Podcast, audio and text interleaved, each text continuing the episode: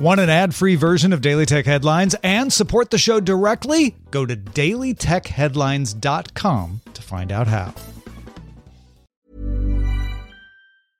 Ready to pop the question? The jewelers at Bluenile.com have got sparkle down to a science with beautiful lab grown diamonds worthy of your most brilliant moments. Their lab grown diamonds are independently graded and guaranteed identical to natural diamonds, and they're ready to ship to your door. Go to Bluenile.com and use promo code LISTEN to get $50 off your purchase of $500 or more. That's code LISTEN at Bluenile.com for $50 off. Bluenile.com code LISTEN.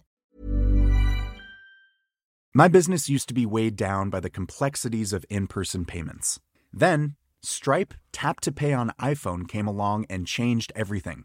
With Stripe, I streamlined my payment process effortlessly. No more juggling different methods. Just a simple tap on my iPhone, and transactions are complete. What's truly remarkable is how Stripe caters to all my customers' preferences. Whether they're using cards, Apple Pay, or other digital wallets, Stripe ensures a smooth checkout experience every time.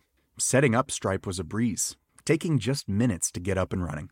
From local markets to global retailers, Stripe helped me expand my reach and grow my business with ease. To learn how Tap to Pay on iPhone and Stripe can help grow your revenue and reach, visit stripe.com slash tap iPhone. These are the Daily Tech headlines for Monday, November 20th, 2023. I'm Sarah Lane. After a very tumultuous weekend of news and rumors and a lot of confusion, Microsoft CEO Satya Nadella announced Microsoft has hired OpenAI co founders Sam Altman and Greg Brockman to head up a new advanced AI research team.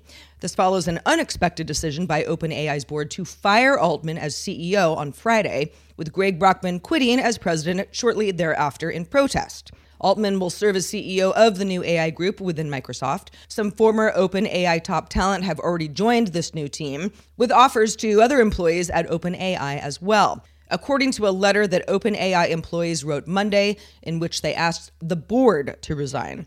Now, to back up a bit, on Friday, the OpenAI board abruptly removed Altman, saying he hadn't been consistently candid in his conversations with them, but didn't offer any other details. CTO Mira Murati was named interim CEO, though by the end of the weekend, she was protesting OpenAI board's decision, along with more than 500 OpenAI employees who threatened to quit unless Altman and Brockman were reinstated, many of whom tweeted the same phrase in solidarity OpenAI is nothing without its people. The board reportedly considered that and ultimately refused.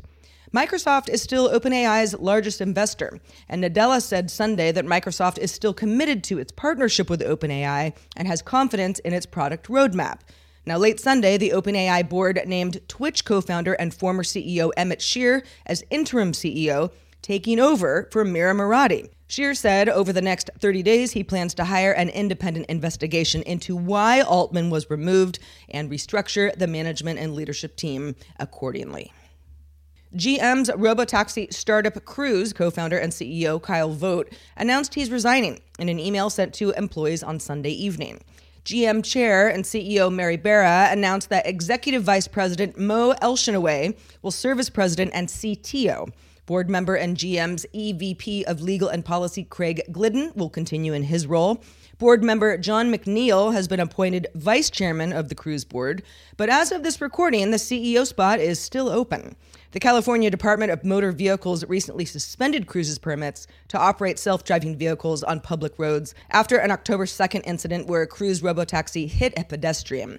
The DMV also says Cruise withheld seven seconds of video footage that included the car dragging the pedestrian around 20 feet as it attempted to pull over. WA Beta Info spotted a new AI chatbot option in the latest WhatsApp beta version 2.23.24.26. Using a shortcut above the Chats tab, you launch the chatbot, though the feature is only available to some beta users right now, with a wider rollout in the coming days. The WhatsApp beta program is currently full, so unless you're already in it, you're not going to be able to try the chatbot out just yet.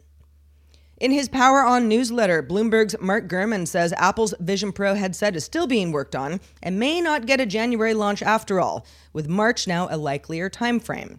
Gurman says Apple is still working out some kinks, with final device testing reportedly underway. The Vision Pro is set for a US launch at first, with a gradual rollout to other countries later on.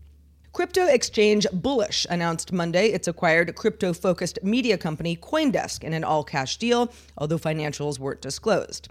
Digital Currency Group, the parent company of Coindesk, acquired Coindesk in 2016 for $500,000.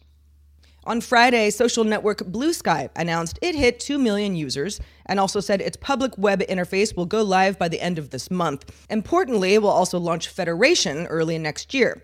This allows anybody to run their own service and connect to any other service using the same protocol. Bluesky's protocol is the AT protocol. The other major decentralized social network, Mastodon, uses a well established protocol, ActivityPub. And finally, Samsung is expected to launch its Galaxy S24 series on January 17th at an Unpacked event in San Jose, California. It's the first time in that location. With pre orders for the Galaxy S24 starting immediately after the event, with pre sale launch and general availability dates following shortly thereafter.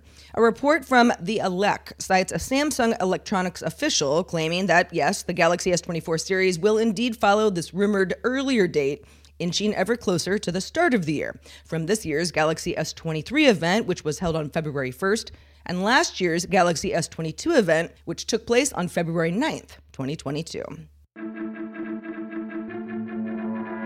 For more discussion of the tech news of the day, subscribe to dailytechnewsshow.com. You can find show notes and links to all headlines there as well. I'm Sarah Lane. Thanks for listening. Talk to you next time. My business used to be weighed down by the complexities of in person payments. Then, Stripe Tap to Pay on iPhone came along and changed everything. With Stripe, I streamlined my payment process effortlessly. No more juggling different methods. Just a simple tap on my iPhone, and transactions are complete. What's truly remarkable is how Stripe caters to all my customers' preferences. Whether they're using cards, Apple Pay, or other digital wallets, Stripe ensures a smooth checkout experience every time. Setting up Stripe was a breeze, taking just minutes to get up and running. From local markets to global retailers, Stripe helped me expand my reach and grow my business with ease. To learn how Tap to Pay on iPhone and Stripe can help grow your revenue and reach, visit stripe.com/tapiphone.